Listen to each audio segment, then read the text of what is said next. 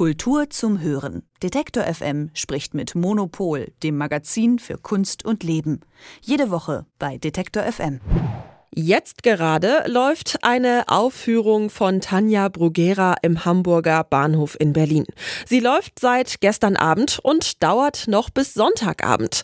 Bruguera liest nämlich 100 Stunden lang aus dem Buch Elemente und Ursprünge totaler Herrschaft von Hannah Arendt.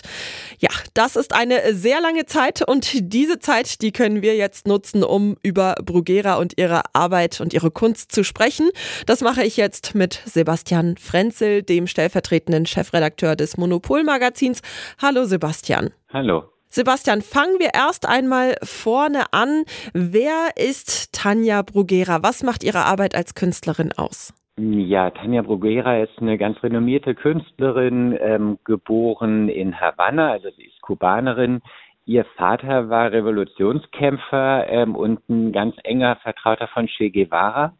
Ähm, ihre Mutter war eher so Diplomatin oder äh, der Vater wurde dann später auch Diplomat. Und ähm, sie hat dann ihre Kindheit in Frankreich, in Beirut, in verschiedenen ähm, Ländern verbracht und hat dann Kunst studiert ähm, und ist dann wieder nach Kuba gegangen und hat eigentlich von vornherein Kunst gemacht, die immer so politisch und sozial engagiert war. Ähm, sie hat dann später auch so einen Begriff dafür gegründet, ähm, ins Leben gerufen, das heißt Arte util, also ähm, die, die nützliche, anwendbare Kunst. Ähm, und das macht sie eigentlich auch ähm, bis heute und das macht ihr Werk auch so besonders. In ihrer Performance, da liest Bruguera zusammen mit anderem eben aus diesem Buch Elemente und Ursprünge totaler Herrschaft von der Philosophin Hannah Arendt. Arendt hat darin Mitte der 50er Jahre die Geschichte des Totalitarismus beschrieben. Warum hat sich Bruguera für dieses Werk entschieden? Was macht das heute noch so aktuell? Ja, also ähm, man kann natürlich das ähm, heute auf die politische Situation sehr gut beziehen. Ähm, wir haben ja jetzt gerade in Berlin, auch gerade rund um den Hamburger Bahnhof sogar tatsächlich in den vergangenen Wochen die, die Massendemos ähm, gegen die AfD gehabt. Ähm, es gibt natürlich in vielen Ländern ähm, populistische Regierungen äh, von Ungarn über Argentinien ähm, bis in die Slowakei, in den USA steht Donald Trump vor der Wiederwahl. Ähm, wir selber haben hier auch ähm, über 30 Prozent AfD in einigen Umfragen. Also die, die Aktualität liegt auf jeden Fall auf der Hand. Sie hat die Arbeit ähm, ursprünglich aber entwickelt 2015 ähm, und in ähm, Havanna aufgeführt. Und da ist die Situation natürlich nochmal ein, bisschen eine andere. Also ähm, Tanja Boguera hat eigentlich, seit sie ähm, Kunst gemacht hat, in Kuba immer wieder Ärger mit den Behörden gehabt und ähm, ist observiert worden, ähm, auch kurzzeitig verhaftet worden.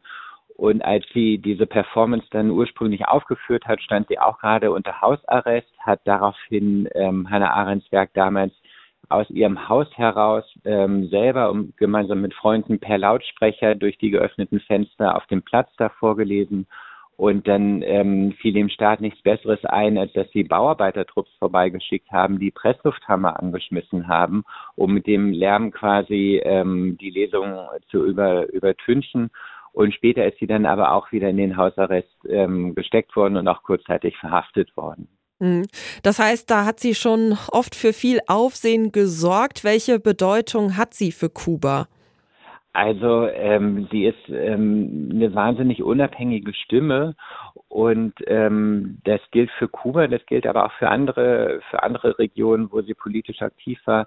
Also sie hat auf auf der Havanna Biennale ganz früh hat sie einfach mal ähm, ein Rednerpult im Grunde hingestellt und den Besuchern, das war 2009 ähm, an diesem öffentlichen Raum die Möglichkeit gegeben, zu irgendeinem Thema, was ihnen einfiel, ihre Meinung frei zu äußern, eine Minute lang ähm, als sie dann 2015 nach der Aktion der ähm, Hannah Arendt Lesung in, äh, in Havanna verhaftet wurde, ähm, hat sie daraufhin ähm, das Hannah Arendt Institut gegründet ähm, und ähm, hat parallel dazu eine Kickstarter-Kampagne gestartet, in der sie gesagt hat, ähm, jeder der da teilnehmen möchte und Geld spendet, darf ihr eine Botschaft übermitteln, die sie beim, bei ihrem nächsten Verhör den Behörden mitteilt.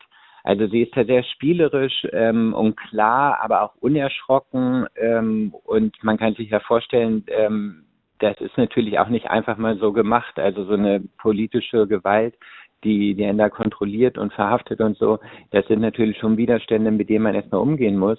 Und sie macht das auf eine sehr intelligente, widerständige ähm, Art. Ja, ich höre auch daraus, dass auch Interaktivität immer mal wieder eine Rolle spielt bei der Lesung. Da soll es ja auch Raum für Diskussionen geben. Kannst du uns da noch ein bisschen mehr dazu sagen zum Abschluss? Inwiefern ist das Ganze da interaktiv? Inwiefern kommt dort auch das Publikum zu Wort? Genau, also man muss sagen, ähm, es ist ja schon mal besonders, dass so eine Aktion 100 Stunden äh, nonstop läuft. Also es hat gestern Abend um 19 Uhr begonnen und geht jetzt bis Sonntagmittag oder bis Sonntagabend, glaube ich. Jetzt müssen wir mal nachrechnen, wie lange 100 Stunden wären. Aber genau, und es wird dort ähm, sie selber, also Tanja Bruguera liest ähm, immer wieder ähm, aus Hannah Arendts Buch aber es sind auch andere Künstler und Künstlerinnen, Wissenschaftler, Theoretikerinnen da und auch das Publikum. Man konnte sich vorab anmelden beim Hamburger Bahnhof, ähm, dass man auch ein Stück lesen möchte. Und es wird dann auch, es wird immer eine halbe Stunde gelesen, danach wird diskutiert. Ähm, es ist super interaktiv. Die Leute können mit ihren Fragen kommen. Man kann ähm, aktuelle Kontexte aufmachen. Man kann doch mal nach dem, äh, nach dem historischen Stück fragen, warum Hannah Arendt das damals in den 50ern beschrieben hat. Ähm, also es ist wirklich eine, eine Aktion, die in die Gesellschaft herein, hineingreifen soll, die auch im, im heutigen Berlin, also es sind auch explizit Leute eingeladen, ähm, die vielleicht auch in der Nähe des Hamburger Bahnhofs wohnen und die einfach so Fragen von ähm, Freiheit und Unterdrückung, von ähm, vielleicht auch Bürokratie, von staatlichen Formen ähm, der, der Herrschaft einfach diskutieren wollen. Mhm. Ja, ich habe es mir extra aufgeschrieben. Die Aufführung, die läuft tatsächlich noch bis Sonntag 23 äh, Uhr. Also man kann da äh, noch vorbeigehen. Ja, danke für deine Einschätzung, Sebastian. Ja, gerne. Kultur zum Hören. Detektor FM spricht mit Monopol, dem Magazin für Kunst und Leben. Jede Woche bei Detektor FM.